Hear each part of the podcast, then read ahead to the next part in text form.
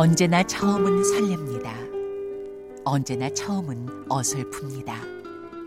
오늘부터 첫 발자국을 조심스럽게 떼어봅니다. 일요일 오후 5시 5분 재미도 정보도 시간도 플러스에서 여러분 곁을 찾아왔습니다. 최경영의 경제쇼 플러스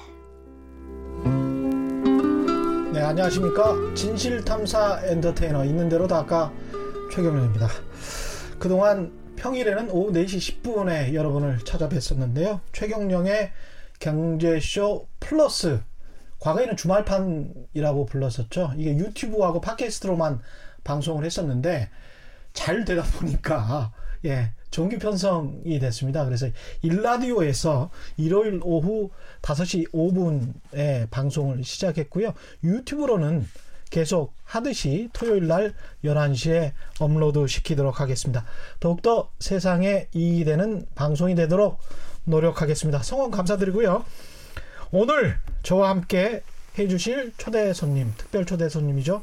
최경령의 플러스 정규 편성된 의미가 아주 깊기 때문에 전병서 중국경제금융연구소장, 예, 항상 인기를 끌고 계시는 분이죠. 스튜디오에 모셨습니다. 안녕하십니까? 안녕하십니까? 예. 전병서 소장님만 나오시면 기본 10만 정도는 유튜브 조회수를 기록하기 때문에 그런 얄팍한 심정에서 모시기도 했고 제키 첸님은 최경령의 경제쇼가 좋은 게 어제 오늘처럼 다양한 경제 전문가를 초대해서 여러 가지 시각을 제공해 준다는 것. 어차피 판단은 본인의 몫이니까요. 이런 말씀해 주셨고요. 저희들도 의도가 그렇습니다. 아주 흥미로웠던 한 주였는데 화요일에 윤조 센터장 나오셨고 수요일에 김영익 교수 출연해서 아주 상반된 경제 전망을 펼쳐 주셨습니다. 윤조 센터장은 결국은 4분기나 늦어도 뭐 내년 상반기까지는 small deal이 나오지 않겠나. 그리고 장기적으로 봤을 때는 위안화의 기축통화 를 인정하는 중국 쪽의 요구를 미국이 장기적으로는 받아들일 수밖에 없지 않겠나. 이렇게 이야기를 했단 말입니다. 어떻게 보십니까? 글쎄요, 뭐, 이, 딱 두 글자로 보면은, 음. 선거. 선거. 그래서 그게 답이 있지 않나 싶습니다. 음. small deal이 나오든 big deal이 나오든 예. 그것은 미국의 선거하고 밀접한 상관성이 있다. 예. 그렇게 보여지고 이 위안화 국제화를 인정하냐 마냐 하는 문제는 그 시진핑 주석이나 트럼프한테 물어봐야 될 것 같습니다. 음. 그래서 그것은 누구도 뭐, 모른다. 그래서 통화의 기축 통화화는요. 그 음. 역사가 기본적으로 50년에서 100년에 걸쳐서 네. 이루어지는 것이지 예. 뭐 6개월, 10년 이렇게 해서 이루어지는 것은 아닙니다. 중국의 자본주의 편입 역사, 세계 자본주의 편입 역사가 그렇게 되기에는 좀 짧다 이렇게 생각하죠. 그렇죠. 예. 예. 그런 의미로 중국이 WTO 체제 들어간 게 90년대 중반이었죠. 2001년이죠. 2001년입니까? 네. 아. 그럼 뭐 한참 한참 지나야 될 것 같습니다. 소장님 그렇죠. 말씀으로 예. 생각을 해보면 그러네요. 또 현재 두 번째 이야기는 현재 미중 협상을 하는 데 있어서 중국은 야근 전략 이게 또 이제 윤조 센터장 이야기입니다. 야근 전략 그러니까 상당히 좀 머리가 좋다 현명하게 가고 있다. 그런데 미국은 카드를 여러 가지를 써봤는데 별 대책이 없더라. 이런 이야기를 했거든요. 그 어공하고 늘공의 차이입니다. 음. 그래서 그 어쩌다 늘공. 공무원이 된 그 미국 대통령의 초조함. 예. 그리고 늘 공무원인 이제 중국 주석의 여유. 야. 이것이 이제 어떻게 보면 서로 맞부딪힌 것이 최근에 나타난 이제 양국 간의 음. 그뭐 논쟁이면 논쟁, 싸움이면 싸움이 아닌가 싶습니다. 정말 적확한 비유 같은데요. 한국도 어공과 늘공의 전쟁에서 늘 늘공이 이기지 않았습니까? 관료들이? 그래서 초반전에는 예. 뭐 당연히 어공이 예. 이기게 돼 있고요. 예. 그래서 어공은 단기전 초반전에 강하고 그렇죠. 늘공은 장기전 후반전에 강합니다. 그렇죠. 그래서 이것이 조금 길어지면 길어질수록 어. 초읽기에 몰린 어공이 음. 초조해지게 되는 구조고 그것 때문에 사실은 그 중국의 전략이 바뀌었냐 안 바뀌었냐 하는 것은 음. 이제 김, 근본적으로 트럼프 지지율과 관계가 있을 겁니다. 음, 그러네요. 오공인 트럼프 입장에서는 늘공인 중국 시진핑의 협조를 받아야 되는데 시진핑 입장에서는 늘공이기 때문에 어차피 계속 대통령 할 거기 때문에 주석할 거기 때문에 상관없다. 당신이랑 협상 안 해도 뭐 이런 거네요. 그래서 더 센 놈만 만나지 않는다고 하면 음. 지금 있는 이제 리더하고 네. 맞부딪히지 네. 않고 음. 다음번이 더 약하다고 하면 지금은 무조건 피하고 보는 것이 답이겠죠. 그러네요. 근데 트럼프보다 더 센 사람이 나올 수 있을까요? 그래서 그게 이제 중국이 시간 끌기 작전, 음. 또 어떻게 보면은 이제 맞대응 작전, 음. 뭐 싸움하는 데서 최선의 전략은 안 음. 싸우고 이기는 거죠. 예. 그래서 그것이 지금 미국하고 중국이 직접적으로 충돌을 하지 않는 음. 이유 중에 하나가 중국이 지금 이제 뱃머리를 옆으로 음. 살짝 돌린 거죠. 그렇군요. 그러니까 뱃머리를 살짝 돌렸다. 이게 결국은 중국이 미중 무역 협상에 대해서 입장을 살짝 선회했다 이렇게 보시는 그렇습니다. 예. 그래서 정말로 미국이 superpower라고 하면 음. 결국은 싸움에서 말이 필요 없죠. 단칼에 음. 필살기가 있으면 한 방에 끝내버리면 되는 것인데 네. 지금 협상을 12차례 했는데 세계 초강대국이 넘버 투를 하나 쓰러뜨리지 못했다고 하는 것은 음. 미국이 예전과 같지 않다는 거죠. 그러네요. 음. 그래서 필살기 필살기가 없다. 그래서 이게 음. 뭐 창은 여러 개 있지만 음. 상대의 심장을 정확하게 찔러서 쓰러뜨릴 음. 이런 창이 지금 마땅치가 않다는 거죠. 음. 그러면 중국 입장에서는 이렇게 슬쩍 협상을 해주는 척 그러면서도 본인의 이득을 취하고 세, 최대한 시간을 끌고 이런 전략으로 계속 가는 게 맞는 겁니다. 그래서 중국은 뭐 항상 시간의 싸움에서 음. 승자였습니다. 그 만리장성을 음. 쌓거나 뭐 이게 그 경양 대운하를 쌓거나 음. 이게 뭐 몇백 년, 몇천 년짜리의 프로젝트를 이걸 예. 진행하는 이제 이런 것이 있기 때문에 미국과의 싸움에서 미국은 뭐 250년, 300년의 역사지만 음. 중국은 3천년의 역사가 있다는 거죠. 네. 그래서 그 시간의 싸움에서 중국은 답을 이제 얻는 것 같고 네. 그래서 미국과 충돌해서 처음에는 그렇게 본 것 같아요. 같이 한번 붙어보자는 전략에서 음. 미국의 실제적인 힘을 한번 보고 나서는 네. 이것이 네. 시간 끌기로 가는 것이 유리하다. 그래서 30% 뭐 많게는 50% 정도를 내주고 음. 나머지 50%는 시간 끌기 적자으로 가는 그런 국면이 지금 이어지고 있는 거 아니겠습니까? 충분 충분히 시간을 끌 수 있다라고 판단을 하는 거군요. 그렇습니다. 그래서 네. 이번에 시간을 끌었는데 음. 미국이 이것을 한 방에 단축시킬었던 칼을 이번에 음. 내 보여주지 못했죠. 네. 그래서 협상을 이거를 140페이지, 150페이지짜리 합의 문서를 음. 110페이지로 줄여왔는데 예. 뭐 노발대발했죠. 음. 그래서 보복관서 올리겠다고 했지만 예. 이게 중국이 미동도 없었고 예. 또 이게 농산물 많이 구매해라 뭐 어쩌고 얘기를 해가지고 했는데 이것이 음. 잘안 됐단 말이에요. 음. 그래서 환율 조작국 지정을 했는데 예. 그러면 중국이 겁을 먹고서 환율을 절상을 확 시켜야 되는데 그게 음. 아니라 환율 절하를 더 시켰단 말이에요. 음. 그렇다고 하면 이제 미국이 환율 쪽에서 중국을 강하게 압박해서 그 7점 몇철 이제 6.0이나 5.0으로 떨어뜨릴 수 있는 뭔가 이게 카드가 있어야 되는데 음. 그걸 보여주지 못했던 거죠. 그런 게 없다. 그렇죠. 예. 앞으로도 있을 가능성이 그러면 오, 없겠습니다. 어 그렇지는 않고요. 예. 그래서 미국이 가진 카드가 굉장히 많기 때문에 예. 아직은 뭐라고 얘기하기는 어려울 아, 것 같습니다. 그래요? 아. 알겠습니다. 차차 더 이야기를 나눠보도록 하고요. 그게 또 어떤 군사적인 거나 다른 정치적인 게 있을 수가 있으니까 그런 얘기까지 좀 나중에 해보죠. 댓글이 세상만주고님이 이런 이야기도 하셨습니다. 미국의 장단기 채권금리 역전을 보면 이미 아래 공포 시그널이 명확합니다. WLEE8499님은 사이클상 미국 주식은 떨어질 때가 됐습니다. 비슷한 이야기시네요. 선물 시장은 이미 선행해서 움직이고 있습니다. 전문가분들 진짜 많으세요. 저희 청취자들 중에 보름달빵님 트럼프가 있는 한 내년에 미국 주식은 안 떨어진다. 전혀 반대 의견 내놓으셨는데 이런 의견들이 나온 게 김영익 교수가 지난 수요일에 출연을 해서 미국 주식 가격이 내년에 한 20% 정도 자산 가격, 특히 주식이 하락할 수 있다.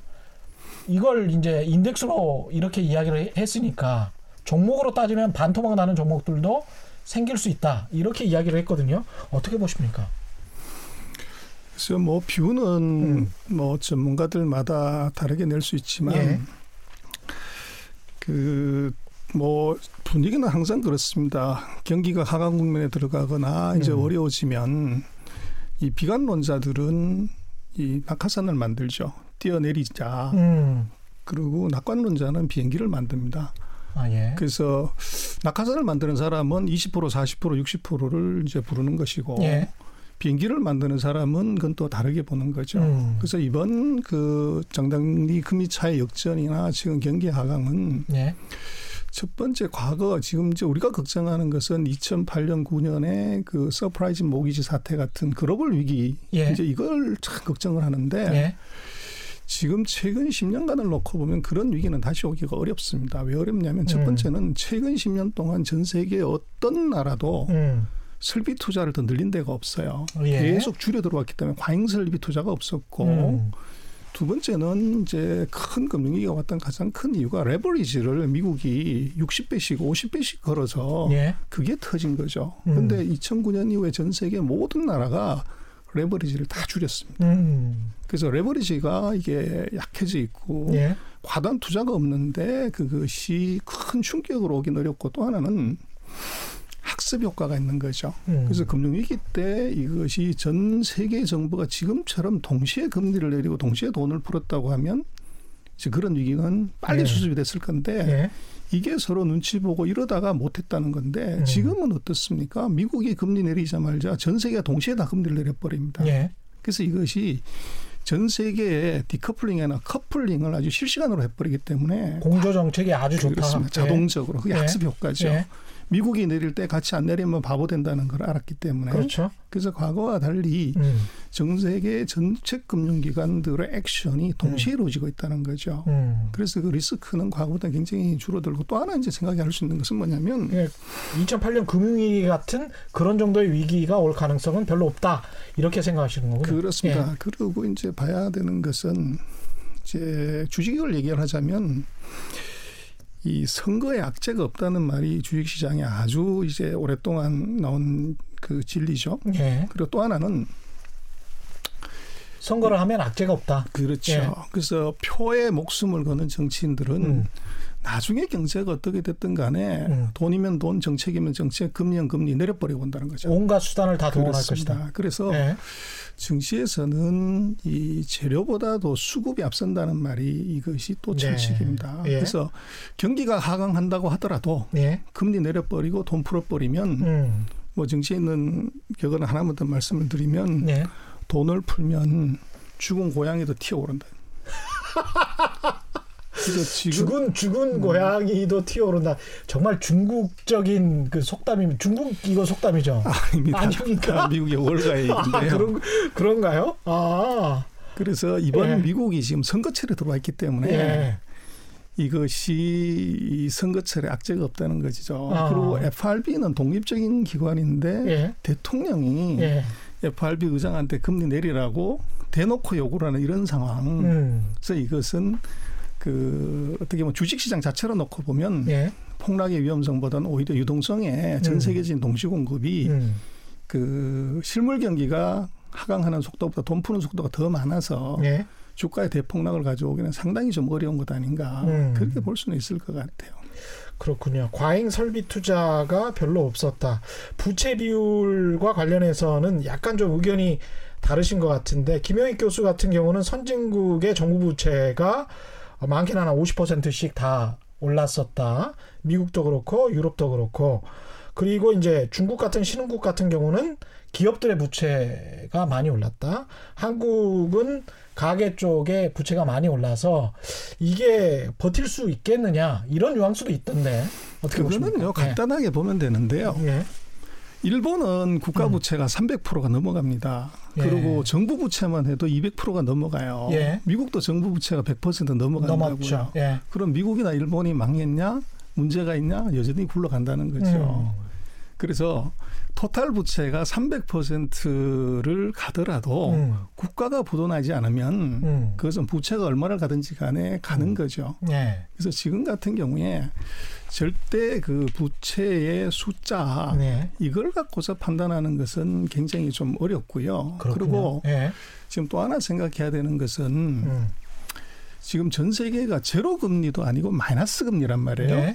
네. 그래서 정부가 부채가 200%든 100%든 간에 이게 만기가 돌아오면 돈을 못 갚는 것이 이게 문제가 되죠. 음. 그게 부도란 말이에요. 예. 그런데 그게 아니고 제로 금리, 마이너스 금리면 언제든지. 차환을 언제든지 할수 예. 있죠. 정부가 부담이 전혀 없이 음. 돈을 빌려서 금리가 제로 또는 마이너스면 음. 얼마든지 차환할 수 있다는 것이죠. 그래서 음. 물론 이것이 도덕적인 그 해이, 모랄 예. 해저드는 분명히 있지만 예.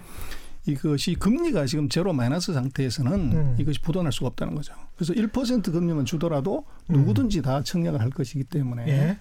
그래서 그 부채율의 그 높낮이를 가지고서 얘기를 했다고 하면 음. 일본은 벌써 10년 전, 20년 전에 끝이 났어야 되죠. 예. 정부 부채가 200%가 넘는데 아. 그리고 뭐 나중에 잠깐 또 말씀드릴 음. 기회가 있을지 모르겠습니다만은 중국의 기업 부채가 GDP의 160%에서 위험하다고 하는 것은 그렇죠, 그렇죠. 벌써 그것도 얘기 나온 지가 뭐 5년이 훨씬 넘어갔습니다. 예. 근데 그 사이 왜 안 망했냐. 음. 이제 이거를 한번 따져봐야 되는 5년 거죠. 동안 왜 안 망했냐. 예. 그렇죠. 그래서 그 안을린지 안 따져보고 음. 한꺼번에 뭉쳐서 이렇다 얘기하는 것은 음. 그것은 잘못돼 있습니다. 안을 들어 조금 깊이 들여다보면 음. 그것이 안 망하는 이유가 있는 거죠. 재밌는데 이거는 전반전에 불과합니다. 워밍업에 불과하고요.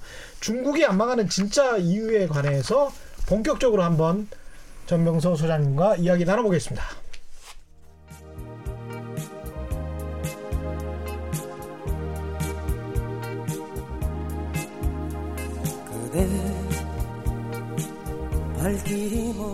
여러분의 발길이 머무는 곳에 숨결이 느껴지는 곳에 제 마음 머물게 해주세요. 꿈이 꿈으로 끝나지 않을 사랑은 영원히 남아 청취율 1위가 될 때까지 여러분과 함께하겠습니다. 주말에도 쉬지 않습니다. 최경영의 경제쇼 플러스 네, 주말에도 쉬지 않습니다. 유튜브에서 중국 경제 망한다, 곧 망한다, 망할 수밖에 없는 이유, 뭐 이런 이야기 굉장히 SNS에서도 많이 돌고, 심지어는 뭐 뉴스로도 이야기가 나오고 있습니다. 분석 기사도 꽤 이야기가 나오고 있고요. 어떻게 생각하십니까? 일단 중국 전문가, 한국의 최고 전문가 중에 한 분이신데. 그래서 위험한 음. 것에 대해서 조심하는 것은 아무리 주의를 뭐 많이 한다고 해도 그건 지나치지 않습니다. 예. 그 주의하고 조심해야 되는데 예. 문제는 이 과도한 공포 음. 이것 때문에 그 공포에 질려서 돈 먹을 기회를 상실하는 운은 범하면 안 된다. 그렇죠. 예. 그래서 제가 볼 때는 중국은요 망할 이유가 100가지도 넘어요. 망할 망한다고 그렇습니다. 따진다면 예. 그리고 거꾸로 예. 중국이 흥할 이유를 따진다고 해도 100가지가 넘습니다. 아. 그래서 어떤 사이드로 보느냐에 따라서 다르군요. 그렇습니다. 그래서 네. 그 100가지의 어느 측면을 갖고서 얘기를 하냐에 따라서 음. 이제 확 달라지는 것이고 그래서 그 숲에 나무 한두 그루, 서너 그루, 열대 그루가 넘어진 걸 보고서 이게 숲이 다 넘어졌다고 얘기를 하면 안 된다는 겁니다. 예. 그래서 중국에 관한 의미는 음. 뭐 사회자께서 말씀하셨지만 음. 중국이 문제가 있다고 얘기하는 걸 아마 네이버에 검색을 해보시면요. 예. 2000년, 2001년부터 중국 위기론이 그대로 검색이 됩니다. 2001년부터 그렇죠. 예. 그럼 그 사이에 19년 동안 그게 중국 경제 음. 위험하다 위기다 그랬으면 벌써 아까 2001년에 WTO에 가입했다고 그랬죠. 그렇습니다. WTO에 가입하는 순간부터 위기였군요. 중국 경제가. 그래서 그것이 우리나라 언론의 어. 뉴스 검색을 해보면 그렇다는 거죠. 예. 그래서 매년 이제 위기론이 나오는데 예. 근데 그 사이 19년 동안 이게 문제가 없이 안 망하고 음. 받고 있다고 하면 이건 뭔가 조금 이제 다른 무엇이 있다는 거죠. 그러네요. 그럼 우리가 예. 조금 봐야 되는 것은 예. 좀 정확하게 조금 체크를 해볼 필요가 예. 있다는 겁니다. 그래서 팩트 파인딩을 제대로 안 해보고서 음. 원론만 계속 얘기를 하는 것은 음. 이제 의미가 없는 것 그렇죠. 아닌가 싶습니다. 19년 동안 왜 안 망한 건지 거- 그게 또 궁금하게 되, 되겠습니다. 근데 일반적으로 봤을 때는 아까 기업 부채 말씀을 하셨지만 중국 기업 부채 말씀하셨지만 국유 기업들에게 돈을 그냥 많이 빌려줘서 이 기업들이 좀비 기업화 돼 가지고 망하지도 않고 흥하지도 않고 저렇게 그냥 있는 거다 이런 비판을 많이 하잖아요. 그렇습니다. 이제 음. 이게 중국 망한다고 하는 것의 가장 그 흔한 주장 중에 하나인데요. 음. 근데 이걸 이제 우리하고 같은 체제라고 가정을 하면 그게 말이 됩니다. 맞습니다. 예. 근데 이 중국은 아시다시피 이건 사회주의 국가예요. 음. 그래서 전체 GDP의 63% 거의 3분의 2가 국유 기업이 생산하고 담당하는 것입니다. 아, 그렇군요. 오. 그래서 아마 알고 계시는 거의 음. 뭐 중국 기업의 이름을 대시면 예. 그거는 거의 100% 중국 국유 기업입니다. 예. 그리고 이제 중국에서 부채 비율이 GDP의 160%가 된다 민간 기업 부채가 그 얘기는 예. 무슨 얘기냐면 기업이 이 매출액을 100억을 하는데 음. 은행에서 빌린 돈이 160억이라는 거죠. 예. 그럼 민간 기업의 생각이나 우리 이제 시장 경제 자본주의 체제로 놓고 보면 그건 돈을 빌려줄 수도 없고 음. 이건 뭐 벌써 망해서도 한참 전에 망했어야 돼요. 그렇죠. 근데 거기에 이제 안을 들여다보면 무슨 문제가 있냐면 중국의 전체 대출 중에서 69%를 음. 이걸 국유 기업이 대출해 간 겁니다. 아. 그래서 이 기업들의 대출이 예. 전체 3분의 2가 넘는다는 거죠. 그래서 예. GDP 160%에 달하는 이 부채라고 하는 것에서 여기서 음. 70% 예. 대략 한 102% 정도는 이건 국유 기업이 빌려간 거라는 겁니다. 그러면 순수 우리가 생각하는 기업 부채는 음. 58%라고 봐야 되는 거죠. 순수 민간 기업이라고 그렇죠. 있는 것들은 그렇죠. 예. 그래서 이 국유 기업은 이제 어떤 의미를 갖냐 음. 그러면 국가 거지 않습니까? 이게 공기업이랑 다릅니까? 국유 기업이면 국가 그 중국 공산당이 그렇죠. 국가 대주주죠. 아 그러면 우리 공기업이랑 좀 다르네요. 어, 그렇죠. 국가 예. 겁니다, 그게. 예. 그래서 이 기업들의 이제 음. 문제가. 우리도 예를 들어서 철도공사다, 도로공사다, 항만공사다, 예. 뭐 한전이다, 예. 뭐 이런 이제 국유 기업들이 적자가 나거나 이랬을 때 음. 현금 흐름에 문제가 생기면 어떻게 합니까? 정부가 보조금 줘서 그 그렇습니다. 막지 않습니까? 예. 근데 우리는 그렇게 하는 것이 당연한데 예. 중국은 그렇게 하지 못할 것이다. 이제 이게 중국이 국유 기업이 보도난다는 음, 전제죠. 그래서. 그것은 이제 우리가 그쪽 그 시스템을 이해를 하지 못해서 이제 나타난 현상이고 예. 또 하나 이제 생각해야 되는 것은 우리는 한국에 있는 은행들이 전부 예. 뭐 예를 들어서 산업은행 정도만 수출입은행 정도만 국가은행이고 예. 나머지는 다 민간은행이죠. 그렇죠. 근데 중국은 음. 증권, 은행, 보험 여기에 거의 대부분의 회사들이 전부 국가은행입니다. 그래서 공상은행, 건설은행, 뭐 중국은행 우리가 알고 있는 음. 중국의 사대 은행은 전부 대주주가 바로 재무부예요. 아 그렇군요. 그래서 재무부가 출자한 회사가 중앙회진공司라는 회사가 있는데 예. 이 회사가 음. 예를 들어 중신증권이다, 해통증권이다, 예. 뭐 태평양보험이다, 인수보험이다, 예. 은행에 뭐그 ICBC 공상은행이다, 건설은행이다, 교통은행이다 하는 이것들의 다 대주주가 재무부라는 겁니다. 그러니까 우리 기획재정부가 중소기업은행 소유하고 있듯이 그렇습니다. 모든 4대 은행을 그렇습니다. 중국 정부가 기획재정부가 재무부가 소유를 그렇습니다. 하고 있는 거군요. 그래서 우리로 치면 예. 이렇게 봐야 되는 거죠. 산업은행이 예. 예를 들어서 어떤 조선회사에서 대출해줘서 6조가 물렸다. 예. 그럼 그건 이제 부도났으니까 대손상각 처리를 해야 되는데 음. 자본금이 6조를 상각을 해버리면 자본금이 마이너스가 나오죠. 예. 그럼 그 회사는 뭐 이제 끝이 나는 건데 음. 한국에서 산업은행이 문제가 된다고 생각하는 사람이 아무도 없죠. 왜냐하면 그렇습니다. 정부가 예. 공적 자금 집어넣어서 산업은행한테 자금을 줘버리니까. 그렇죠. 그래서 중국 같은 경우도 산업은행의 신용도가 사실 한국 국가의 채권 신용도하고 똑같습니다. 그렇습니다. 거의 똑같습니다. 예. 그래서 중국의 메이저 은행이 바로 산업은행하고 같다고 봐야 돼요. 음. 우리 지금 예. 그 민간은행으로 갔다고 보면 안 된다는 거죠. 음, 그래서 그렇군요. 국유은행이 음. 국유 기업의 여기에 전체 대출 중에서 70%를 국유 은행이 국유 기업은 산업은행이 음. 철도공사, 도로공사, 항만공사한테 대출해 준 거라고 봐야 돼요. 근데, 그래서 비율이 높다는 겁니다. 근데 망하는 거를 국유은행이 가만 놔두겠느냐? 가만 놔둘 수가 없다. 뭐 이런 거네요. 그래서 결국은. 이제 그게 우리하고 예. 약간 다른 점은 예. 중국은 사회주의 그다음에 음. 중요한 것은 고용이 중요해요. 예. 이익을 많이 내는 것이 중요하지 않다는 거죠. 예를 들면 우리가 예. 한전이 예. 지금 적자가 난다. 예. 그렇게 되면 이게 이제 여러 가지 문제가 생기는데 음, 음. 그럼 한전이 흑자를 나게 하려면 어떻게 하면 되냐 그러면 아마 음. 이제 한전이 국감 같은 걸 받으면 음. 이 경영을 왜 이렇게 못했냐고 다구칠 겁니다. 예. 근데 반대로 예. 한전이 그러면 이익을 한 10조나 20조를 냈다. 그런 그런 적이 있었죠. 그렇게 예. 되면 음. 이 국정감사에 오면은 제 그 국회의원 분들께서 뭐라고 얘기를 할 수 있냐면 이익을 너무 했다.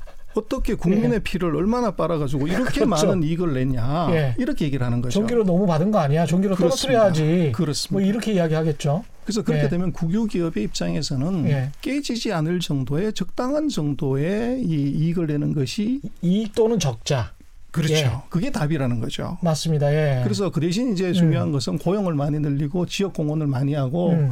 국민의 복지를 많이 늘리는 거, 음. 요게 답이라는 겁니다. 예. 그래서 중국의 지금 메이저의 음. 그 국유 기업들은 음. 이익을 많이 낸다거나 이것이 목적이 아니고 예. 사회 보장 예. 또는 국민 복지 음. 이쪽 그리고 고용 이것을 얼마나 늘리냐가 중요해요. 그래서 중국은 이익의 규모가 중요한 것이 아니라 자산의 규모, 예. 매출의 규모가 기업 평가에 굉장히 중요해요. 그렇군요. 국유 기업의 경우는 매출을 많이 해야 그만큼 고용을 유지할 수 있으니까. 그렇습니다. 그게 이제 우리는 서방 세계에서는 기업의 목적은 이익의 극대화. 이제 예. 이거 목적인데 중국은 예. 이익의 극대화를 하게 되면 국유 기업이기 때문에 그러네요. 그것의 의미는 아까 뭐 제가 농담처럼 말씀을 음. 드렸지만 어떻게 국민의 피를 그렇게 음. 많이 빠냐? 예. 이렇게 나오게 된다는 거죠. 근데 사실 이게 지금 소장님 말씀하신 게 제가 10여 년 전에 K대 국제정책대학원에서 공기업의 설립 목적과 관련해서 감론는박을 할 때 한국에서도 똑같이 이 공기업과 관련해서 논쟁이 벌어지더라고요. 그래서 공기업을 옹호하는 분들은 고용, 아까 말씀하신 고용, 그다음에 사회적인 혜택, 공익적인 혜택을 안정적으로 제공하는 게 공기업의 목적이지 이익을 많이 내면 공기업은 안 된다는 주장이고 그런 의미에서 공기업이 계속 그 유지가 돼야지 효율성과 이익으로만 따지면 그러면 이게 공기업이 주는 시장에 주는 어떤 혜택 같은 게 오히려 사라진다. 이렇게 말씀을 하시는 걸 들었습니다. 또 반대편도 있고요. 예. 그래서 음. 이제 사회주의 시스템이라는 것을 우리가 감안을 안 하고서 우리 기준으로 비교를 하면 지금까지 이제 한국에서 언론에서 얘기하는 수많은 비난들이나 비평이 음. 그대로 다 메이크 센스해요. 예. 근데 그 기본 전제인 이 사회주의하고 자본주의의 차이를 그걸 전제를 하고 들어가면 지금 음. 얘기하고 있는 것들이 다 이제 다른 측면으로 해석이 된다는 거죠. 그러네요. 그래서 이거를 네. 감안을 안 하고 지금 계속 얘기를 하니까 음. 부채 비율이 160%전 세계에서 제일 높은데 음. 곤망한다, 곤망한다 이렇게 나오지만 그게 아니라 아. 기업들의 순수 민간 기업들의 우리 삼성전자, LG전자 같은 이런 기업들로 놓고 보면 음. 5, 60%밖에 되지 않다는 거예요. 아, 그래서 그게 이제 다른 점입니다. 이 중국이 망한다는 주장을 펼치는 분들 가운데는 미중 무역 전쟁에서 당연히 중국이 질 수밖에 없을 것이다. 그래서 거기에서 손해를 많이 봐서 미, 일본이 마치 플라자 합의에서 손해를 많이 봐서 나중에 망했던 것처럼 망할 것이다. 이, 여기 이 견해에 관해서는 어떻게 생각하십니까? 그래서 이게 음. 무역 전쟁의 승부의 기준이 뭐냐 음. 이게 중요해요. 기준이 뭐냐? 그렇습니다. 예. 그래서 트럼프가 제시했던 건 뭐냐면 미국하고 중국이 전쟁을 했을 때 음. 처음 제시한 것은 무역 수지 흑자를 천억 불을 줄여라는 것이 무역 협상의 첫 번째 테이블에서 음. 나온 미국 측 요구였어요. 예. 그래서 두 번째 회담 때 그걸 올려서 2천억 불을 줄이라는 거였습니다. 음. 그래서 결론 말씀을 드리면 예. 무역 전쟁에서는 미국은 중국을 이길 수 없다. 음. 그래서 이게 이제 어떻게 얘기가 되냐 그러면 미국은 장... 중국을 이길 수 없다. 그렇습니다. 예. 그래서 작년 7월 달부터 그 미국이 중국에 대해서 보복 관세를 부과를 했고 예. 지금 8월 달까지 그 보복 관세를 부과한 걸 보면 음. 재미난 건 대미 수출이 중국이 마이너스 1%예요. 마이너스 1%밖에 안 돼요? 네. 그리고 그 수입을 중국이 미국으로부터 수입한 건 마이너스 20%예요. 그리고 무역 수지 흑자가 얼마나 줄였냐를 봐야 되는데 네. 그 최근 1년 13개월 동안에 그 전년에 3,528억이었는데 네. 그 최근 13개월 동안에 3,853억 불입니다. 늘었네요. 한 300억 불이 더 늘었어요. 그래서 언론에서는 무역 전쟁에서 트럼프의 완승, 시진핑의 완패 이렇게 계속 얘기를 하지만 예. 그 데이터를 들여다보면 음. 미국이 무역 전쟁에서 이긴 적이 없습니다. 무역 수지 흑자는 오히려 더 늘어났다는 거죠. 이게 지금 아무리 해도 일본하고 계속 무역 전쟁을 하고 플라자 합의까지 했음에도 불구하고 일본이 계속 흑자를 내는 양상이랑 똑같은 건가요? 그렇습니다. 1983년부터 예. 이제 미국하고 일본이 무역 예. 전쟁을 했는데 예. 1985년 플라자 합의 이후에 2018년까지 음. 일본의 대미 무역 흑자는 2조 1천억 달러나 됩니다. 그 이후에 누적으로 한 번도 플라자 합의를 했지만 일본의 음. 이 대미 무역 흑자 미국의 대일 적자는 줄어든 적이 없습니다. 그렇죠. 그리고 예. 지금 미국하고 중국이 무역 전쟁을 해서 1985년부터 2018년까지 음. 중국이 미국으로부터 얻어간 무역 흑자는 5조 천억 달러나 됩니다. 어휴. 그래서 이게 이제 왜 엄청나군요. 이, 그렇죠. 예. 그래서 미국이 그렇게 얘기를 하지만 그것의 음. 이유는 뭐냐면 아주 심플합니다. 보복 관세 25%를 때린다고 해서 알루미늄, 철강, 가전, 장난감, 봉제 음. 이런 회사들이 중국에서 미국으로 다시 돌아갈 수 있냐는 거예요. 그렇죠. 그래서 불가능한 이야기입니다. 예. 1인당 소득이 음. 2만 달러가 넘어가면 3교대 산업은 산업의 역사를 보면 살아남은 적이 없어요. 아. 근데 미국이 지금 1인당 소득이 6만, 6만 2천 달러인데 예. 6만 2천 달러의 나라에서 3교대가 애초부터 될 수가 없고 음. 만약에 트럼프가 제조업을 그려 가져갔다고 하더라도 예. 일할 사람이 없는 거죠. 지금 한국이 음. 상교대가 안 되지 않습니까? 우리가 이런 당수 3만 2천 달러인데. 예. 그래서 근본적으로 미중의 이 무역 적자 이 문제는 음. 이것은 구조적인 문제고 음. 이것은 역사의 필연에 의해서 나타난 것이지 예. 미국이 이게 뭐를 이제 중국이 뭐를 많이 조작해서 했다 음. 이렇게 보기 어렵고 이미 사례는 일본하고 프라자 합의를 했지만 일본과의 음. 무역 전쟁에서 미국은 무역 흑자는 줄인 적이 없다는 겁니다. 이번에 싸움에서도 마찬가지로 미국도 네. 중국도 똑같은 결과가 나오는데 네, 상품의 경쟁력 그 비교 우위에서 중국이 앞서기 때문에 자유무역에 따라 질서에 따라서 어쩔 수 없다 이런 거그래요 이게 산업 구조의 차이입니다. 산업 구조의 그렇죠. 차이. 그래서 어. 일본을 이제 음. 미국이 죽인 것은 무역 전쟁으로 죽인 게 아니고요. 음. 아까 말씀하신 제기 전에 말씀하신 프랑스 합의로 줄인 거죠. 예. 그래서 환율을 예. 이걸 260엔대 가던 환율을 한 방에 120엔대로 예. 낮추는 바람에 거의 53%를 절상을 시켜서 음.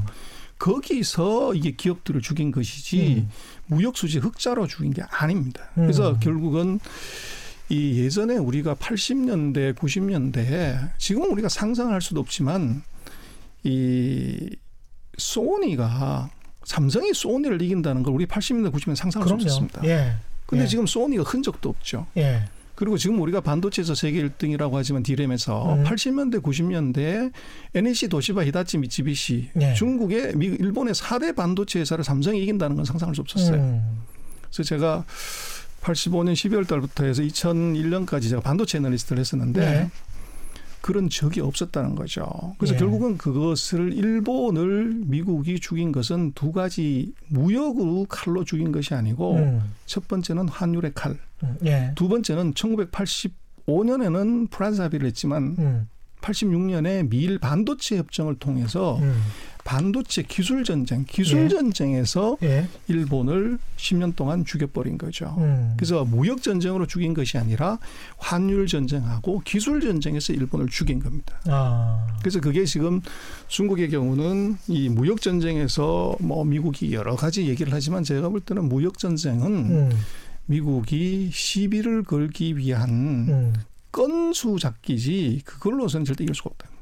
근데 그러면 금융이나 환율 이야기 하셨지만 금융 같은 것으로 압박을 하는 경우랄지 이번에 이제 홍콩 사태 났지 않습니까? 아직도 장기화 되고 있는데 금융 허브가 뭐 홍콩에서 뭐 다른 나라 뭐 싱가폴로 넘어간 날지 그러면서 중국이 조금 힘들어진 날지 이런 시나리오에 관해서는 어떻게 생각하십니까?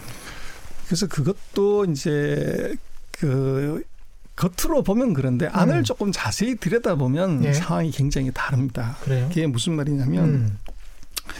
홍콩은 이제 78년 이후에 중국에 필요한 외자, 중국은 자본 축적이 없었기 때문에 외자를 갖고 들어오는 창구가 홍콩이었습니다. 예. 그래서 홍콩이 없으면 중국이 외자를 못 받게 되는 이런 창문이었기 때문에 중요했고 음. 또 하나는 이게 수입을 했을 때 이게 중국 시스템도 잘 모르고 이렇기 때문에 외국 기업들 입장에서는 영국식 시스템이 완벽하게 갖춰진 음. 홍콩을 통해서 들어오는 것이 굉장히 유리했고 예. 그리고 또 하나는 홍콩은 면세 지역이기 때문에 tax가 음. 없어요. free tax였기 때문에 예. 세금의 우대 조치 때문에 홍콩을 통해서 전부 중국으로 수출하고 수입을 했던 거죠. 음.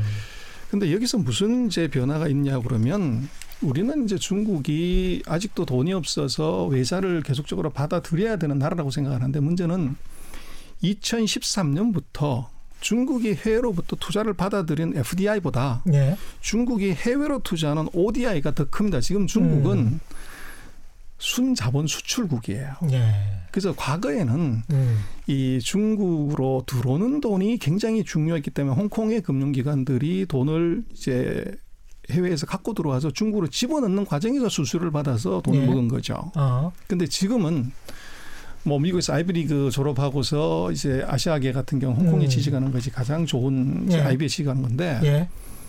5년 전, 10년 전만 해도 이제 영어를 얼마나 잘하냐가 핵심이죠. 왜냐하면 돈을 영미권에서 갖고 들어와서 중국으로 넣는 건데 지금은 예. 홍콩의 아이비에서는 맨 먼저 인터뷰할 때 만다린 얼마나 하냐. 아 그렇군요. 그래서 지금은 중국 본토에서 나오는 돈을 이걸 받아서 밖으로 쏘는 것 음. 이게 지금 메인 비즈니스라는 거죠.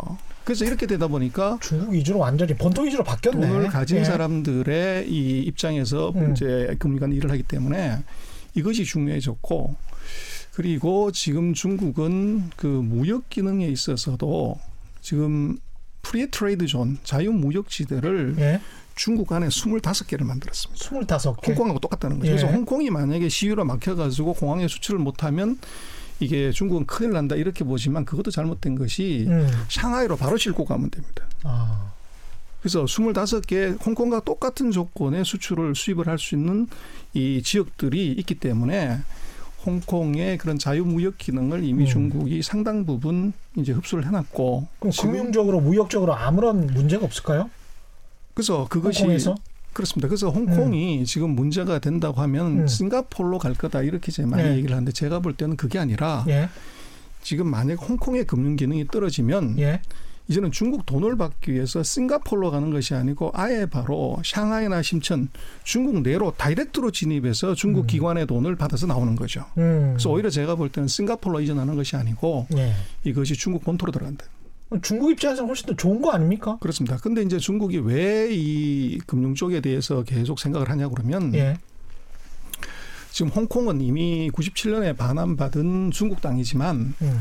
그 달러의 그 환율, 홍콩 달러의 환율은 음. 이것이 US 달러하고 패그가 돼 있습니다. 아, 그래서 예. 이번에도 0.25% 금리를 내렸는데 음. 미국 FRB가 예. 홍콩도 바로 어제 똑같이 내렸습니다. 그래서 아. 홍콩은 땅은 이것은 중국 땅이지만 예. 금융 주권은 음. 이것은 FRB 의장이 갖고 있는 겁니다. 그러네요. 그래서 어. 중국으로서는 이게 이제 화가 나는 거죠. 그래서 그러네요. 달러 페이크를 풀어버리고 그래서 음. 지금 중국이 금리를 내리거나 통화를 푼다고 하더라도 자기 영토이기도 한 홍콩에는 아무 영향이 없다는 겁니다. 그러네요. 예. 그래서 중국으로서는 홍콩의 금융 기능을 음. 통화 주권의 측면에서 이걸 샹하이나 심천으로 옮기고 싶은 건 이게 바로 위안화 국제 프로젝트입니다. 그래서 요게 오히, 핵심이죠. 오히려 그렇겠습니다. 예. 그게 이제 예. 핵심이고. 예. 근데 그렇게 이전하는 과정에서 부작용 같은 거를 생각 안 할 수가 없을 텐데요. 그래서 이제 단기적인 음. 그 부작용이 있을 음. 수가 있는데요. 그래서 그걸 어떻게 최소화할 거냐 하는 것이 중국 정부의 생각이고 제가 음. 볼때 이번 홍콩 시위가 거기에 중국에게 굉장히 많은 시사점을 준 것 같아요. 예. 그리고 지금 저 홍콩에 대해서 그 중국이 시위가 저렇게 격렬하게 벌어지는데 왜 음. 진압을 안 하냐. 예. 그래서 그것도 이제 이렇게 놓고 보면 음. 그 홍콩 시위가 그 중국의 최고 지도부의 이 언론에서는 그렇게 얘기를 하죠. 시진핑의 건에 도전을 했고 저것이 소외가 커지고 뭐 이렇게 되면 미국이 카드를 쓰기 때문에 저것은 굉장히 위험해진다 이렇게 보는데 예. 이 시위를 진압한다는 것은 이제 작전인데요. 음. 중국에 보면 무장 경찰들이 장갑차를 타고서 이 진입하고 심천에 있는 운동장에 모여서 훈련하는 장면을 다 중계를 합니다. 작전이라고 하는 것은 예. 비밀스럽게 예. 순식간에 해야 되는 그렇죠. 것이지 예. 그걸 보여준다는 것은 이건 작전이 아 니에요. 쇼업이라는 거죠. 아. 그래서 중국이 이제 홍콩을 손보려고 하는 것은 제가 볼 때는 위협하는 거군요. 장갑차보다는 아. 저것은 관광버스가 훨씬 저게 쉽고 유효합니다. 관광버스? 그렇죠. 예. 그래서 지금 중국이 뭐 720만의 그 홍콩 시민을 장갑차로 진압한다. 그것은 뭐 순식간에 할 수 있죠. 예. 있는데 문제는 스마트폰이 문제가 됩니다. 그렇죠. 스마트폰이 전 세계로 실시간으로 다 중계를 해버릴 것이기 때문에 그렇죠. 예. 그 리스크를 중국이 질 이유가 없고 음. 또 하나 이제 이번 홍콩 문제는 자세히 보면 자, 이제 언론에서는 천안문 사태의 재현, 음. 이제 유혈 사태가 벌어지고 그것이 중국 지도부의 치명적인 권위 손상으로 이어지고 이제 이런 스토리를 이제 보는데 문제는 예. 그게 아니고 천안문 사태는 체제 전복의 이 의미를 가진 시위예요. 음. 그래서 이 중앙 정부의 권력을 넘어서는 이제 시위를 한 것이기 때문에 정부가 이제 무력으로 들어온 거고 예. 지금 홍콩 시위는 이것이 중앙 정부를 넘어뜨리기 위한 반정부 시위가 아니라 음. 송환법을 원상태로 돌리라. 예. 그리고 또 하나 더 나가면 자치권을 우리한테 보장해라고 하는 것이기 때문에 이것은 음. 홍콩 정부에 국한된 문제지 중국 본토와 관련되는 문제가 아니에요. 예. 그래서 이걸 천안문 사태처럼 중국이 진압해야 될 이유가 없습니다. 음. 그래서 그렇군요. 이게 이제 근본적으로 예. 이게 다른 점이고 예. 그래서 그 장갑차 보다가 이제 더 좋은 것은 홍콩이 아까 말씀드린 것처럼 그 작은 740만의 도시 국가의 수입이 오면 첫 번째 관광 수입, 음. 두 번째가 이 명품 쇼핑 수입, 예. 세 번째 금융 수입입니다. 그렇죠. 근데 금융은 이제 중국 같은 경우는 지금 아까 말씀을 드렸지만 음. 들어오는 돈 나가는 돈이 크기 때문에 음. 중국이 수수료를 다른 데로 줄 수 지금 상해에서 다이렉트로 한국에 투자할 수도 있으면 굳이 홍콩을 안 통해도 된다는 거죠. 예. 그래서 이 금융 기능은 언제든지 조정할 수 있는 말씀하신 것처럼 음. 금융 시장은 아주 민감한 동물이기 때문에 예. 이걸 잘못 건드리면 이제 큰 충격을 받을 수 있기 때문에 이건 음. 조심스럽게 그대로 두고 있는 것이고 예. 문제는 이제 중국의 관광, 홍콩의 관광하고 쇼핑의 그 60%, 63%가 중국 본토인들이 가서 음. 쇼핑하고 사는 거예요. 그러니까 중국 부자들이 가서 쓴 거군요. 그렇습니다. 네. 그래서 홍콩의 관광객 송출을 음. 또는 홍콩의 중국 본토인의 출입을 음. 1년에 예를 들어서 마카오처럼 세 번밖에 못 한다. 아. 이걸 끊어버리는 순간에 홍콩은 거의 3개월 안에 바로 GDP 확 마이너스로 들어갈 겁니다. 그러면 항복할 수도 있겠네요. 그러니까 예. 시위도 좋고 뭐 다 좋지만 어. 먹고 사는 문제가 이것은 거기에 달려 있기 때문에 아까 말씀드린 음. 것처럼 장갑차보다는 음. 이게 관광버스가 이게 월등히 더 유효하고 효과적이라는 거죠. 그리고 또 이제 놓고 보면 중국이 이 시위에 대해서 조금 더 이제 보는 것은 뭐 다 마찬가지입니다만 날씨가 추워지면 시위하기 어려워요. 그래서 겨울도 지금 이제 오는데 우리는 뭐 홍콩이 예. 뭐 1도 영하로 예. 잘안 내려간다고 하죠. 예. 홍콩은 뭐 1도 뭐 영상 5도 이렇게 돼도 얼어 죽는 사람이 줄줄이 나옵니다. 그 굉장히 춥다라고 느낀다면서요? 그렇죠. 예. 그래서 그게 이제 바닷가기 때문에 그런데 예. 그래서 결국 그 시간의 싸움을 보는 것이고 음. 이제 근본적으로 놓고 보면 중국의 입장에서는 이 시진핑 주석이 들어서 얘기한 게 뭐냐면 우리는 미국과 달리 미국 first 해서 American first해서 나만 잘 살겠다는 게 아니라 음. 인류 운명 공동체다 이걸 계속 얘기를 했어요.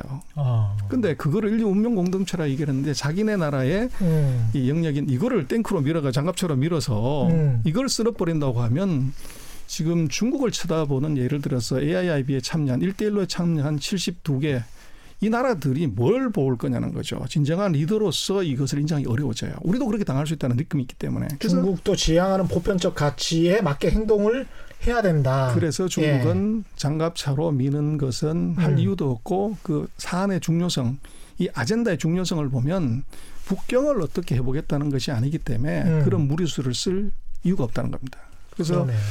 지금 이제 일국 양제가 이게 의미가 없어졌다 뭐 이렇게 얘기를 하지만 음. 이 일국 양제의 의미는요. 음. 중국은 이 홍콩을 이걸 생각해서 음. 일국 양제를 하자고 하는 게 아닙니다. 그러면요? 그래서 중국으로서는 네. 네. 이제 아픈 손가락이 음. 우리 북한하고 관계가 똑같습니다. 음. 경제적 의미로 이것이 남북 통일이 됐을 때 음. 저게 얼마나 도움이 되냐 하는 건데 아, 네. 중국은 대만이라는 나라 자체가 음. 뭐 2,500만, 3천만이 안 되는 작은 뭐 이런 도시국가 음. 정도 되는 이것이 의미가 있는 것이 아니라 중국의 국가 통일이라는 측면에서 음. 이게 대만을 통일해야 되는데 상징적인 의미군요. 그래서 네. 이것을 일국양제를 한 진짜 이유는 음. 홍콩과 같은 시스템으로 가서 음. 경제적으로는 이것이 합해지고 정치적으로는 이제 따로 자치권 음. 행사해라고 하는 예. 이제 이런 의미로 대만을 염두에 두고서 이걸 한 건데 만약에 홍콩을 쓸어버렸다 그러면 대만이 절대 대만의 그래서 통일은 영원히 물 건너가게 되는 거죠. 아, 대만은 강력하게 저항할 것이다. 그렇습니다. 예. 근데 거기에 또 다른 이제 핵심 대만을 회유해야 되는 입장이니까 중국 입장에서는 그래서 음. 지금 중국으로서는 G2고 뭐 정말 운이 좋아서 지원이 된다고 하면 음. 뭐가 하나 문제가 되냐면 결국은 세계 패권국은 다 문명이 있어 문화가 있습니다. 그렇습니다. 근데 예. 지금 전 세계 어느 누구도 공산주의 문명 문화를 받아들이겠다고 하는 데는 아무데도 없습니다. 그렇죠. 그래서 중국이 진정으로 패권국이 되려고 하면 문화 문명이 필요한데 음. 여기에 중국의 2,500년 전에 만들어진 기가 막힌 문화 상품이 있습니다. 음. 그게 바로 유교죠. 공자가 얘기한 인입니다. 예. 그래서 이것은 전 세계에 어디에도 다 먹힐 수 있는 아주 이제 좋은 기독교보다도 뭐 절대 뒤지지 않는 인이 kind고 너그러움이니까 이게 love입니다. love 사랑하고 비슷해요. 개념 자체가. 예, 관용이고. 근데 예. 문제는 중국의 음. 이 유교의 나라 중국에 공자가 없다는 겁니다. 음. 그래서 지금 중국의 그 유교의 본산지인 곡부에 취푸에 가면 예. 거기에 종갓집이 공자의 종손이 살아야 되는 공자의 종손은 대만에 살고 있습니다. 그래서 절대로 중국 본토에 가지 않아요. 그래서 문화대혁명 아, 때 중국이 아. 공자의 묘를 팠기 때문에 아. 공자의 후손으로서는 할아버지의 묘를 판 사람들과 그러네. 같이 상종하기 어려워요. 불구, 그래서 불구대 천지 원수네 진짜. 예. 그래서 결국은 예. 일국양제를 해야 되는 뭐 조금 재미있는 관점으로 놓고 본다면 음. 중국이 세계 패권을 가진다고 했을 때 세계 문화를 주도할 수 있는 문화 상품 음. 소프트 파워 측면에서는 이 공자를 반드시 끌어놔야 되는데 종갓집에 종손이 없으면 그게 종갓집이 아니죠. 음. 그래서 그런 이제 대만하고 관계 때문에 사실은 음. 홍콩 문제를 중국은 그렇게 가볍게 다루거나 음. 이것이 단순히 지금 보여지고 있는 것처럼 소요 사태의 관점에서 보는 건 절대 아닙니다. 중국이 문화적 요소를 굉장히 많이 생각하고 있네요. 생각보다. 근데 이제 두 가지 질문 정도 하면서 이제 그 정리를 해야 될 것 같은데 공산당 공산주의 말씀하셨으니까 중국 공산당 부패 때문에 중국이 문제가 있을 수 있다 이 문제하고 그다음에 부동산 거품 이야기 많이 하지 않습니까? 지방에 불 꺼진 집들이 뭐 수십만이다 수백만이다 이런 이야기 많이 하는데 요 문제하고 좀 차근차근 좀 설명을 좀 해주십시오. 공산당 부패. 그래서 이제 뭐 한 정당이 음. 70년, 60년 넘어가는 정당이 없다 그러는데 예. 지금 소련이 그 볼셰비키 혁명 이후에 74년 만에 이제 망했습니다. 음. 근데 중국이 1949년에 이제 나라를 세웠기 때문에 음. 지금 70년이 된 거죠. 예. 그래서 중국 공산당이 소련의 경우 4년밖에 안 남았습니다. 무너져야 되는 거죠. 근데 이걸 이제 어떻게 어? 다르게 예. 봐야 되냐 그러면 역사는 항상 반복이 돼요. 음. 그렇지만 그게 같은 얼굴로 오는 건 아닙니다. 네. 그래서 결국은 소련 공산당이 74년하고 문 닫은 것하고 음. 중국이 70년 대에 앞으로 4년 뒤에 2023년에 문 닫을 거냐 하는 문제는 음. 좀 다르게 봐야 되는데 첫 번째는 뭐를 볼 필요가 있냐면 네. 그 당원의 숫자를 한번 볼 필요가 있어요. 네. 그래서 이게 이제 소련 같은 경우는 인구 한 3억 2천에 당원이 한 1,600만에서 한 5% 인구의 네. 당원이었고 지금 중국은 14억 인구 중에서 공산당원하고 예. 그 이제 새끼 공산당원이라고 해야 될까요? 예. 공정당까지 합치면 대략 한 1억 8천만 명인데 그 어이구. 비율이 13% 됩니다. 그래서 예. 소련의 경우는 그 공산당 일명당 18명이 이제 그 비공산당원인데 음. 중국은 이 1인당 8명 정도. 아. 그래서 이것이 사회 통제력이 그만큼 굉장히 강하다는 겁니다. 음. 그래서 이게 정당 자체가 굉장히 탄탄하고 두 예. 번째는 이 소련도 그것이 망한 이유를 놓고 보면 정책의 실패거든. 특히 예. 무슨 경제 정책의 실패입니다. 음. 그래서 이 경제 정책의 실패인데 잘 살면요 음. 쇼핑이고 못 살면 혁명입니다. 아. 근데 전 세계에서 GDP 성장률이 6% 넘어가는 나라에서 혁명이 일어난 데가 있냐? 아. 그래서 중국이 지금 못해도 6% 5% 성장을 예. 하는데 우리는 2% 일본은 0% 0% 성장하는데도 혁명이 안 일어난다고 하면은 예. 6% 고성장 나라 성장하는 나라에서 이거 정책이 예. 실패라고 볼 수 있냐 이렇게 보기 어렵고 그러네요. 음. 또 하나 보면 제가 볼 때는 음. 그 주민에 대한 통제력이에요. 음. 그래서 이 볼셰비키 혁명을 한 소련 예. 여기는 스마트폰이 없었어요. 예. 근데 지금 중국은 스마트폰이 15억 7천만 대가 있습니다. 어휴. 그래서 심천에 있는 탄센트 회사를 가면요. 예. 우리 카카오톡 같은 것이죠. 위챗이라고 음. 있는데 예. 탄센트의 그 데모룸에 가면요. 예. 중국 지도가 이렇게 걸려 있습니다. 예. 그 지도에 실시간으로 점이 다다다닥 찍힙니다. 음. 그게 음. 뭐냐면 실시간으로 지금 위챗을 카톡을 보내는 사람이 어디 있는지를 다 볼 수가 있어요. 아. 무슨 얘기냐면 중국은 14억 명의 인구들, 15억 7천만 명의 인구들이 지금 핸드폰을 어디서 쓰고 있는지를 실시간으로 다 볼 수 있다는 거죠. 정부가 공산당이 그렇죠. 그래서 우리는 개인정보 비밀보호법 때문에 이 파일을 이제 로그 파일을 볼 수가 없지만 예. 뭐 중국 같은 경우는 로그 음. 파일을 다 보죠. 네. 그렇게 되면 역대 이래로 진시황 이래로 중국의 황제들은요 자기가 다스리는 영토를 가본 황제가 없어 땅이 너무 넓어서 음. 그래서 부, 이 분란이 생기고 반역이 일어나는데 지금 중국 같은 경우는 역대로 가장 완벽한 통치 시스템을 갖고 있다고요. 5초 단위로 14개 인구들이 15억 7천만 대 핸드폰이 음. 어디로 움직이는지를 실시간으로 다 볼 수 있다는 겁니다. 와. 그래서 이게 과거에 이제 70년 된 소련하고 예. 어, 중국하고 74년 돼서 망한 음. 소련하고 차이입니다. 그래서 경제가 너무 좋고 디지털 통제가 가능한 나라다. 그렇습니다. 예. 그리고 예. 이, 이 주도하는 세력들의 조직력과 숫자가 음. 이것이 과거에 소련에 비하면은 음. 160%더 많다는 거죠. 그렇겠네요. 쉽게 안 망하겠습니다, 여러분. 왜 망한다고 그러셨어요? 지금 최고의 전문가가 안 망한다는데요.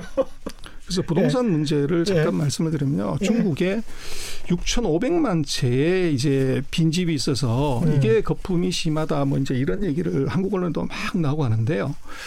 6,500만 채면 뭐 한국 전체 인구 1.3배니까 이건 정말 심각한 문제죠. 예. 그런데도 중국이 멀쩡하게 넘어가는 이유는 뭐냐면 음. 한국의 경우에 우리 전체 가구주 중에서 그 1가구 2주택 그 재테크 목적으로 이 주택을 소유하는 사람들의 비율이 우리가 23% 27% 정도 된답니다. 우리가 한국이 그렇죠. 예. 근데 중국 같은 경우에 지금 6,500만 채가 빈집이다 이렇게 보는데 이 빈집을 미분양하고 예. 이걸로 혼동을 하면 안 된다는 겁니다. 중국은 아.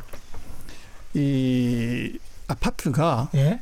우리는 이제 빌트인이죠. 예? 다뭐 이제 거실 장식장 다 해가지고 음. 분양을 하는데 예? 중국은 아파트 분양은 건물만 분양하는 겁니다. 안에 들어가는 실내 장치는 자기가 하는 거예요. 그렇군요. 그다음에 분양이 음. 다돼 있더라도 이것이 그 실내 장치가 하는데 중국은 만만되기 때문에 3개월, 6개월, 1년 걸립니다. 아. 그래서 아파트가 완공돼도 불은 안 켜져 있는 거죠. 아. 그래서 이런 이제 시스템이 있고 문제는 예? 중국의 지금 불 꺼진 집이라고 하는 것이 미분양이 있기는 하지만 음. 그게 아니라 일가구 이주택을 하는 이 주택으로 저축을 한 돈 많은 사람들이 집을 산게 예. 거기에 거의 3분의 2 이상 된다는 겁니다. 아, 그렇군요. 음. 그래서 그게 왜 그러냐 그러면 음. 중국은 지금 그 최근 2년 동안에 집값이 뭐 북경 상해 같은 경우는 3, 40%, 심천 같은 경우 70%씩 올랐어요. 많이 올랐네요. 예. 그러면 이게 음. 집한 채를 예를 들어서 100만 원짜리 하나 사서 임대료를 받는 게 월 음. 3천 원, 뭐 5천 원 이렇게 받는데 예. 집값이 30% 올라가면 30만 원, 50만 원을 받는 거죠. 아. 그러면 1년에 3천 원, 5천 원 12달 받아봤자 이게 음. 3만 위안, 4만 위안인데 10배. capital gain이 10배가 네. 넘기 때문에 굳이 이걸 내가 임대를 불켜진 집을 음. 안 만들더라도 음. 이것을 갖고 있는데 별로 문제가 없다는 거예요. 갖고 기다린다. 그게 음. 이제 다른 점입니다. 그래서 중국 음. 같은 경우는 어떻게 봐야 되냐면 도시화율이 우리는 이제 82% 83%지만 중국은 도시화율이 아직 60%밖에 안 돼요. 네. 그래서 50%에서 70% 도시화율을 이룰 때가 가장 빨리 이 시골에 도시로 오는 사람이 많습니다. 그래서 음. 중국이 지금 도시화율이 1년에 1.36% 정도 진행이 되는데 이렇게 네. 되면 1년에 한 2천만 명 정도가 그렇군요. 도시로 진입을 해요. 어. 이 사람들이 집이 필요한 거죠. 그래서 그 집이 뭐냐 그러면 우리로 치면 2천만이면 음. 1년에 분당이 한 40개에서 50개 더 생기는 겁니다. 어휴. 근데 그러니까 미리 지어놓은 거네요. 어떻게 보면 시골에서 도시로 올라오는 사람들의 숫자가 근데 그것만이냐 그게 아니고 음. 중국이 1년에 결혼하는 신혼부부가 천만 쌍에서 천사백만 쌍이 됩니다.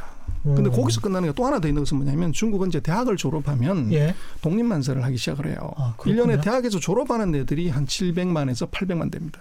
그 친구들도 집이 필요하고. 그렇죠. 예. 그래서 1,400만 그 신혼부부, 음. 700만 그럼 1,700만에 예. 시골에서 올라오는 2천만 가까운 이제 도시 음. 주민들 이렇게 음. 생각하면 이것만 계산을 해도 거의 3,700에서 4천만 4천만 채, 예. 개의 방이 필요하다는 거죠. 그럼 1년에 지어야 되는 집이 세가 세 방 세개로 쳐더라도 한 음. 1,100만 채 정도 이 정도를 지어야 되는데 음. 중국이 한 700만 채에서 800만 채를 짓습니다. 아, 그러니까 구조적으로 예. 이게 수급이 음. 언밸런스가 나게 돼 있어요. 그래서 중국의 이제 음. 도시화율을 우리하고 똑같은 8, 90%라고 이렇게 보면은 문제가 많은데 예. 저것은 구조적인 아직 보금 그 도시화율 60%밖에 안 되겠는데 구조적인 수요 초과입니다. 그래서 물론 일부 지역에서 이제 시골에 예를 들면 우리 같은 경우에 뭐 태백시다 삼척시 같은 데다가 아파트 분양했더니 그 통째로 다 미분양이다. 네. 이런 게 이제 올더스라든지 한국의 언론이나 서양의 언론에서 나오는 지역은 음. 내몽고 저쪽 끝에 있는 도시 하나가 미분양이에요. 음. 그래서 그런 거를 집어다가 귀신 나오는 도시가 많다 이렇게 하는데 베이징, 샹하이, 현전 중국의 3대 도시, 5대 도시, 10대 도시, 1선, 2선 도시, 3선 도시는 그런 집들 없어요. 분양이 예. 이게 안 되는 것이 아니라 예. 집을 못 사게 해서 문제지 예. 저것이 1년에 2천만 명의 사람들이 더 들어오는데 그래서 요게 이제 좀 다른 점이라고 봐야 됩니다. 미국 언론만 보고 믿어, 믿어서는 또 안 되겠습니다. 오늘 뭐 너무 좋은 말씀 많이 해주셔서 감사하고요. 전병서 소장님이셨습니다. 전병서 금융 중국 경제 금융 연구소장과 함께했습니다. 고맙습니다. 예, 감사합니다. 예, 예, 오늘 시간은 여기서 마쳐야 되겠, 습니다 아유, 시간이 많이 흘렀네요. 시간이 흐르는지도 몰랐습니다. 너무 재밌어서 올바른 투자와 올바른 투표는 다르지 않습니다. 인간이 이성과 감성을 구별할 수 있을까? 인간 스스로 자기가 이성으로 판단을 하고 있는지 감성으로 판단하고 있는지 판단하는 게 그만큼 어렵습니다. 조금이라도 여러분의 판단에 도움이 되는 그런 방송이 됐기를 바랍니다. 세상에 이익이 되는 방송 최경령의 경제쇼 플러스 오늘은 여기까지 하겠습니다. 내일부터는 평일이니까요. 오후 4시 10분입니다. 고맙습니다. 안녕히 계세요.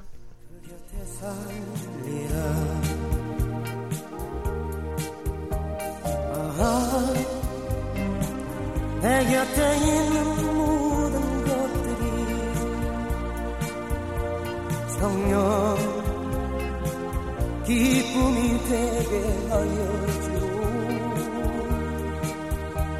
그리고 사랑의 그림